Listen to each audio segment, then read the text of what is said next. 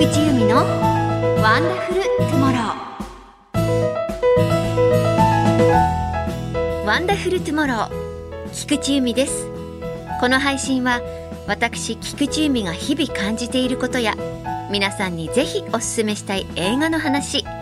さらに愛してやまない犬と猫など動物に関する話題そして私が普段から活動していることなどなど気ままに楽しくお送りするプログラムです。大好きなワンコニャンコにちなみまして毎月12日に更新してお送りしています。新年を迎えておかげさまで放送回数も切りよく10回目。2023年もどうぞよろしくお願いいたします。私の、えー、年末年始なんですけれども娘息子が水疱瘡にかかりまして結局どこへも出かけられない年末年始でした。ちょうどねあの小学校で流行ってて水疱瘡が終業式の日に移ってきましてで息子はクリスマスに熱を出しながら「僕のクリスマスはなんで熱なんだ」なんて嘆きながらいましたけれどもあとはですねふるさと納税に追われていたり慌ててね除夜の鐘を打ちに行ったり本当に慌ただしい相変わらずの年末年始でしたね。大掃除なんかもね慌てて31日にぐわーっとやりましたけれども。いや忙しかった。えー、皆さんはどんな年末年始を過ごしましたか？ワンコニャンコはうんそういう飼い主のお家の慌ただしい感じを感じ取るかどうかなんですけど猫はね割と敏感に感じ取るんですね。こう私なんかがバタバタバタバタ忙しそうにしてると姿をねさっと隠したりしててまあ分かってるんでしょうね。あの人はユミは今から掃除機をかけるっていうのが分かるみたいで気が付くともいないですね。掃除機ウィーンってやってる頃にはいないですね。あの猫は掃除機が嫌いなんでね。でねじゃあワンコはどうかっていうとワンコは全く今まで一緒にいた子はどの子も気にしない子たちでした。もう掃除機を横でガンガンかけててもこう片目をちらっと開けてまたふっと閉じてカーッて寝ちゃうっていう感じでしたね、うん、さあ2023年なんですけれども私菊池由美の目標は出る。ここ数年ねあのね家にこもるのがベースとなってしまっていてすっかり出不精になっちゃったんです。から私がお家から外に出るようにしたいなと思ってます。もともともう弾丸娘って言われるぐらいもう一回玄関開けたらなかなか帰ってこない子だったんですけどもなぜかねやっぱりこの23年ねあのお家ステイホームが好きになってしまってお家大好きでもうもう運動もしなくなっちゃって本当に家の中が大好きになっちゃったんです。それで去年息子とね鬼ごっこをしようってした時に実はちょっと怪我をしてしまってしかもですよそれがね「お母さん鬼ごっこしよう」って言われて「いいよ」って言って第一歩を出そうとしたんです。勢いよく。第一歩を出そうとしたら自分の履いてたズボンの裾に足を引っ掛けてそのまんま顔面行きそうになってあこれはまずい。顔面行ったらまずいと思って回転を入れて背中から落ちたのが悪かったんですよね。骨盤のこのなんかをグキッとやってしまって動けなくなっちゃう、はあ、こんな年なんだと。息子に「ねえお母さん転んじゃったお母さん大丈夫大丈夫なんだけど誰か見てる?キョロキョロキョロ。誰も見てないよお母さん。あよかった。このまま寝かして10分ぐらい動けない。あしんどい。あしんどい。あ痛い。会いたい。でもね娘のお迎え時間が来てたのでとりあえず引きずりながらこう迎えに行きましたけどもあんな思いはもう二度としたくないんです。だからお家から外に出て運動をします。そしてもういろんなものをねインプットしてそれをこうアウトプットするような一年にしたいなということで何か新しいことにチャレンジしたり何かねイベントを企画してみたりとかまた全然違う資格を取ってみたりとかもういろいろチャレンジしたい。そんな年にしたいと思っています。皆様の抱負や目標もぜひ教えてください。ということで2023年もどうぞよろしくお願いいたします。ワンダフルトゥモロー。今回もワンダフルな情報を分かりやすくお届けしたいと思います。菊池の声を聞いて素敵な明日をお過ごしください。最後までぜひお付き合いくださいね。菊池由美のワンダフルトゥモロー。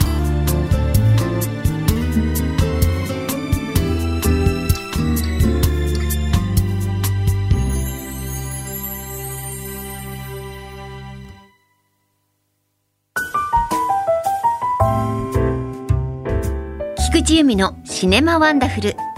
まずは私が独自の観点から過去の名作に光を当てストーリーや見どころについてご紹介するコーナーです。皆さん年末年始は映画をご覧になりましたか？私はまあ唯一アバターウェイオブウォーターを見に来ました。どうしてもねやっぱ3時間だからもうどうしようかなと思って無理くり時間を見つけてそこで見に行ったんですけれどもね。あの子供ができる前はダイビングを少しかじってましてこの海の中のあの静けさだったり未知の世界だったり本当に魅了されてたことがあったんですね。でこう海の中で普通に息ができたらどんなにいいだろうかとああ私もエラ呼吸できるようになったらいいのになんて本当に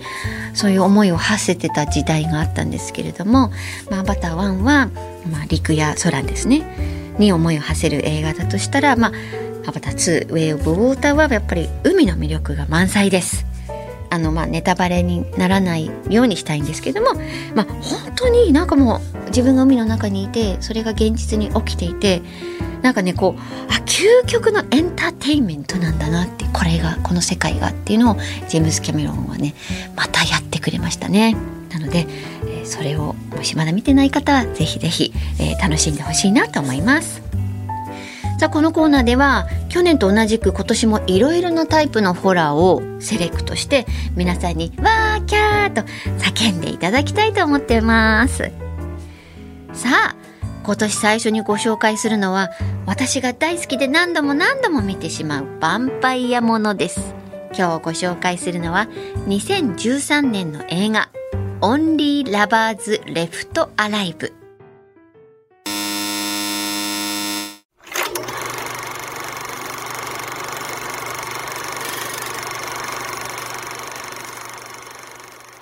レコードの回転に合わせて回る視界の中、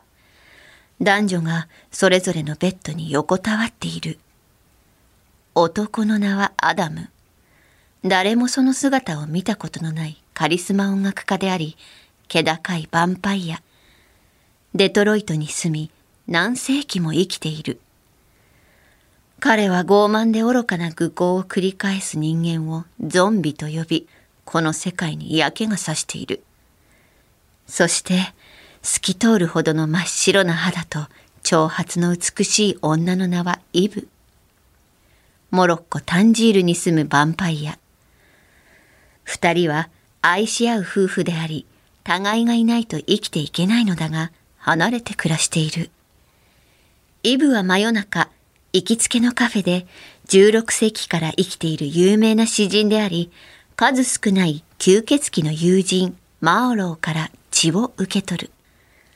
同じくアダムも医者に変装して病院に行き、賄賂を渡して血液を受け取る。彼らは人間を襲って血を飲むなどという野蛮なことはしない。それぞれの部屋でカクテルグラスに今夜のごちそうである真っ赤な血液を大事に大事に注ぎ飲み干す。次の瞬間、何もかもから解放され、体が宙に浮くような高揚感。幸せな時間が彼らを包む。しかし、アダムはロマンチストで芸術を愛していた。芸術を重んじず、地球を破壊するばかりの愚かな人間に耐えられず、自らの命を終わらせたいと思うほど気がめいっている。イブはそんなアダムを元気づけるため、タンジールから夜行便を乗り継ぎ、彼に会う決心をする。文学を愛するイブの持ち物は何十冊もの本のみ。久々の再会を果たした二人は、お互いの愛を確かめ合う。レコードをかけ、再会を祝い、ダンスをする。そこへ、イブの妹、エヴァが会いに来ることがわかる。エヴァはアダムにとって不吉の元凶であり、以前巻き込まれたことを許してはいない。不吉な訪問者エヴァにより、アダムとイブの運命の歯車がゆっくりと、しかし確実に変わっていく。二人の行く末はいかに。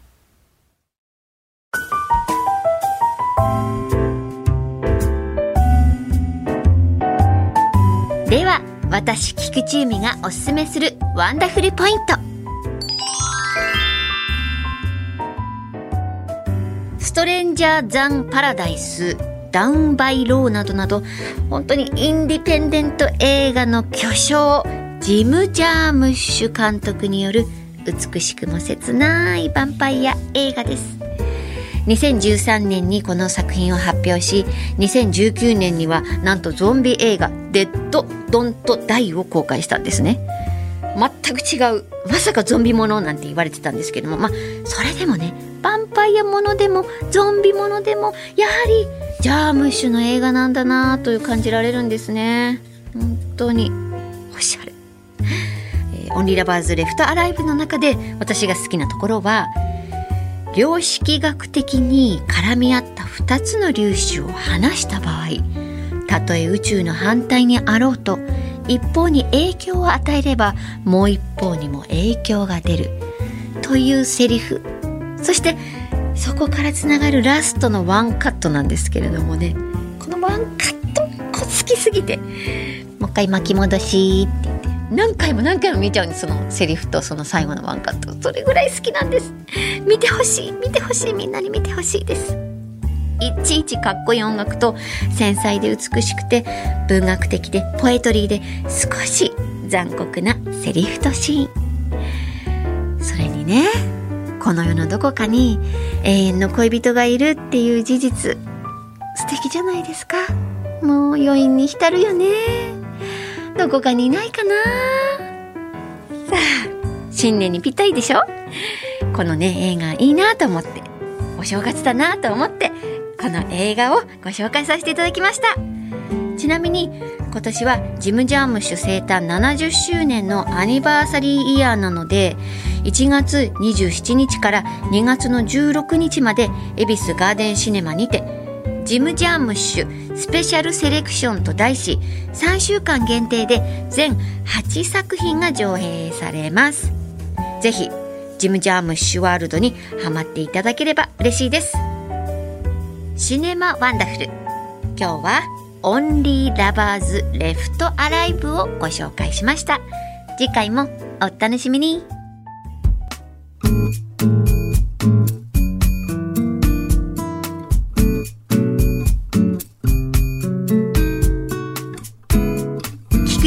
のワンダフルトゥモロ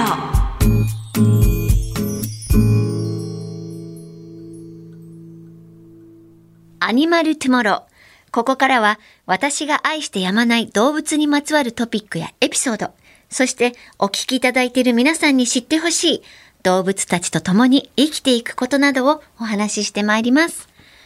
日本放送で平日月曜から木曜日に放送されているナイツ・ザ・ラジオショーの木曜日レギュラーとしてザ・動物ショーというコーナーを担当しています。こちらもぜひお聞きください。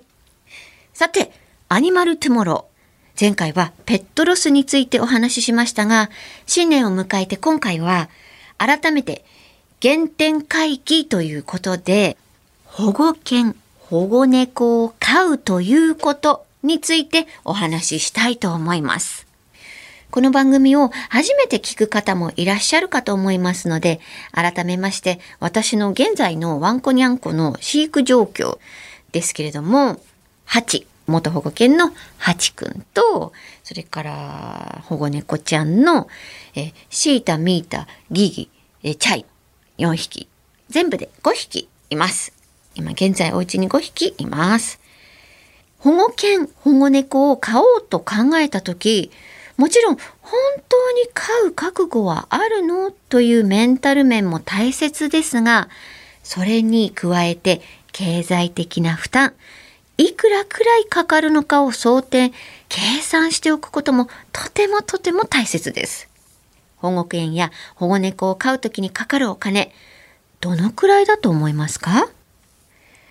保護犬保護猫なら最初はお金がかからないのではないかと思っている方、意外と多いんですよ。でも、そんなことはありません。実際どのくらいお金がかかるのか。具体的にかかる初期費用ですが、保護犬、保護猫の場合、だいたい2万円から5万円くらいでしょうかね。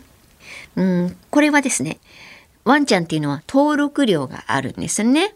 必ず飼ったら2週間以内にちゃんと畜犬登録をしなきゃいけないんですね。でも猫ちゃんはないんです。本当にね、この猫ちゃんがないということがなかなかね、あの外猫問題とかがそういうのに迷子猫とか殺処分とかっていうのにこうつながってくるからそれもね検討されてはいるんですけれどもまああの猫ちゃんは登録はしないんですね今現在は。で、えー、その他にかかるこの2万円から5万円の中身なんですけれども、ワクチン接種代とか、避妊去勢手術代とか、まあ、それにかかる病院の診察代とか、そういうのがかかってきますね。うん。で、これが初期費用、最初にかかるお金だとして、次は維持費ですね。維持費は、ペット保険を専門に取り扱うアニコム損害保険株式会社が2021年の1年間にペットにかけた年間支出費用を調査したところ、犬にかかる年間費用はおよそ35万円、猫はおよそ17万円という結果になりました。でどちらも最大の支出項目は犬猫ともにフードおやつが一番あのお金がかかったということなんですけれどもで、ま、このワンちゃんと猫ちゃんの違いはまあなんとなくですけれども多分病院に行く回数が多いのはワンちゃんかなお散歩のついでにちょっと見てもらおうとか、えー、飲みダニとフィラリアとかそういうのをついでに見てもらってその、えー、治療費だったりそのその時に一緒に見てもらう健康診断のお金だったりあとはシャンプートリミングかなと思うんですね。であの、ワンちゃんの方が猫ちゃんよりも洋服を着せたりとか、リードとか、そういったものがかかってくるので、お散歩グッズですね。なので、まあ、ワンちゃんの方がだいたい35万円かかって、猫ちゃんが17万円なのかなと、私は想像しましたけれども、まあ、大体ですね、本当に猫も犬も長生きなっていて、まあ、10年前よりもおよそ1年強ぐらい、まあ、長生きするようになってるって言われてるんですね。それにあの病院も増えたんですよ。全国に大体2万3,000施設ぐらいあるそうなんですけれどもそれでその病気を治すことができるすなわち長生きすることができるようになったということですね。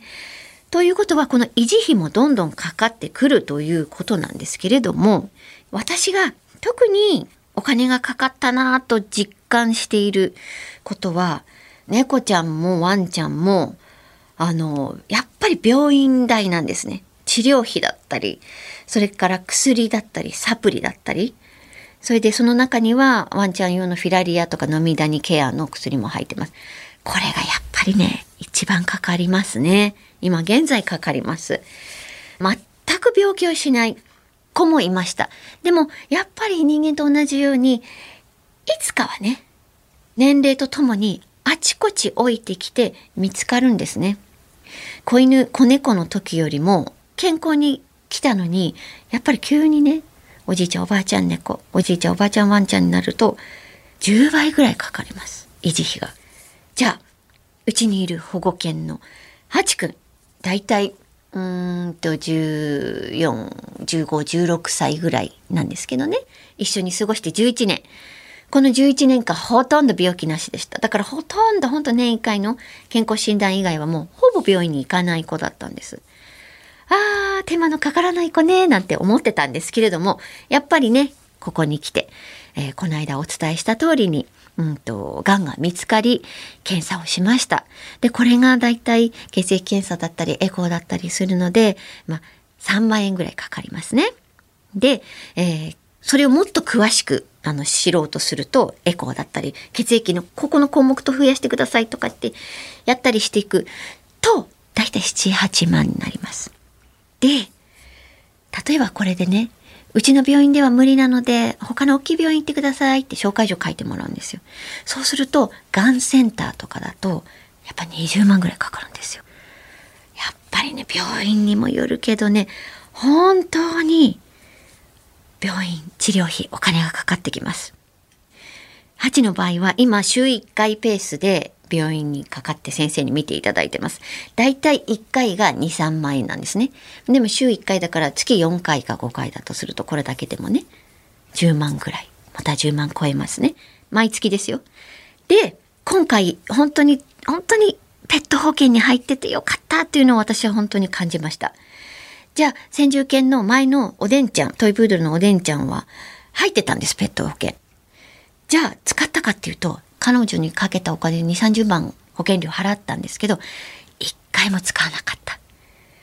だからね、やっぱりその子によってケースバイケースなんですけれども、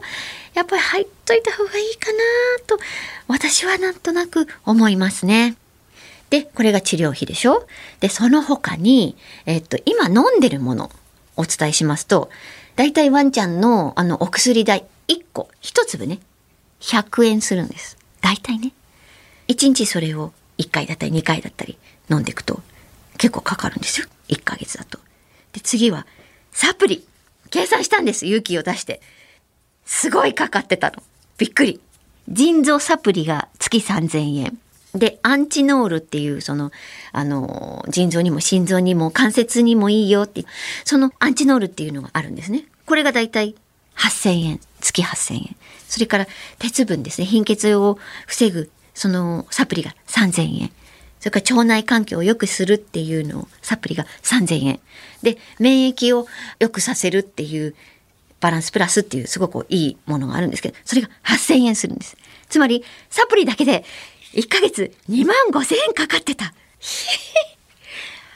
と思って。もう今こちらはね、鉢を何とかしたいと思って、必死に必死に、あれもいい、これもいいって聞いて、で、全部取り入れて、あ、これは必要ないなっていうのを先生とこう相談しながら。でも今、最低限かかってるお金がサプリだけで2万5千円です。フード代は別です。かかるでしょ？う、まあ、私自身ね、あ、かかってるんだなっていうのを痛感しておりますけれども、やはりこれから、あの、保護犬、保護猫を引き取りたいな、一緒に過ごしたいなと暮らしている方にお伝えしたいのはですね今回このコロナ禍でネット上で譲渡のやり取りも増えてきて一番トラブルよく聞くのが費用にまつわるトラブルなんですね。これはとても起きやすくなっています。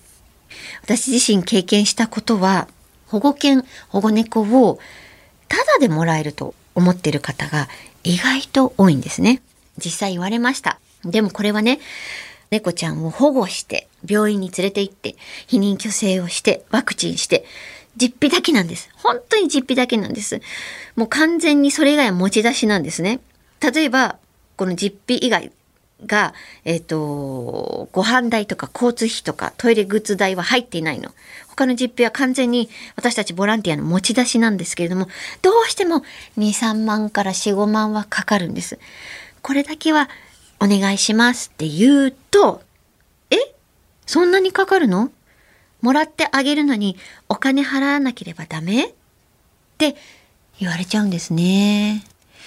これでまあ何人かの知人とは縁が切れてしまったりとか、連絡が来なくなってしまったりとか、そういう経験があります。やっぱりね、どうしてもお金はかかります。生き物ですからね。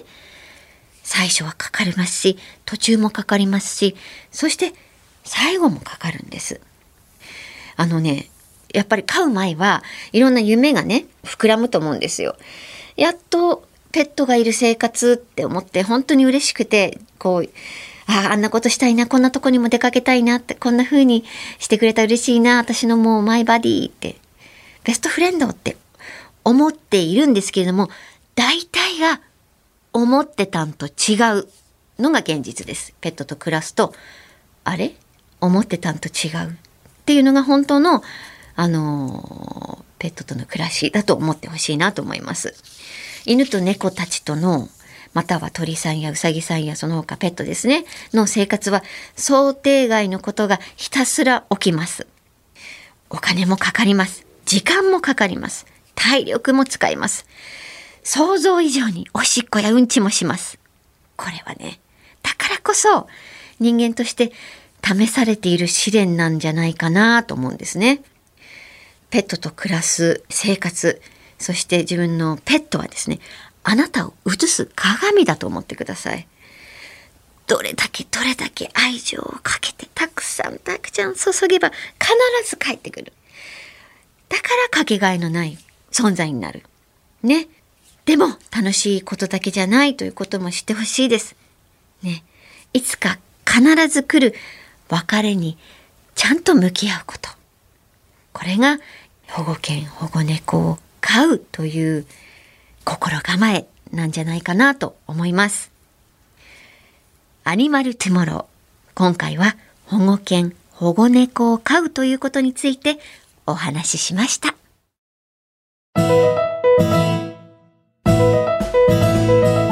菊地由美がお送りしています。ワンダフルトゥモロー。そろそろお別れのお時間です。来月は2月の12日日曜日。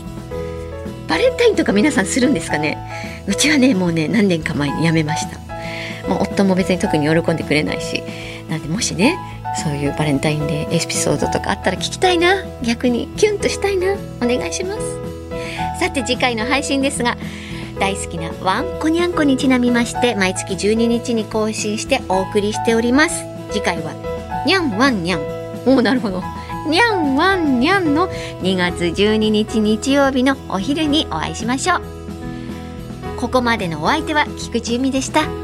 では皆さんご一緒に。ワンダフルトゥモロー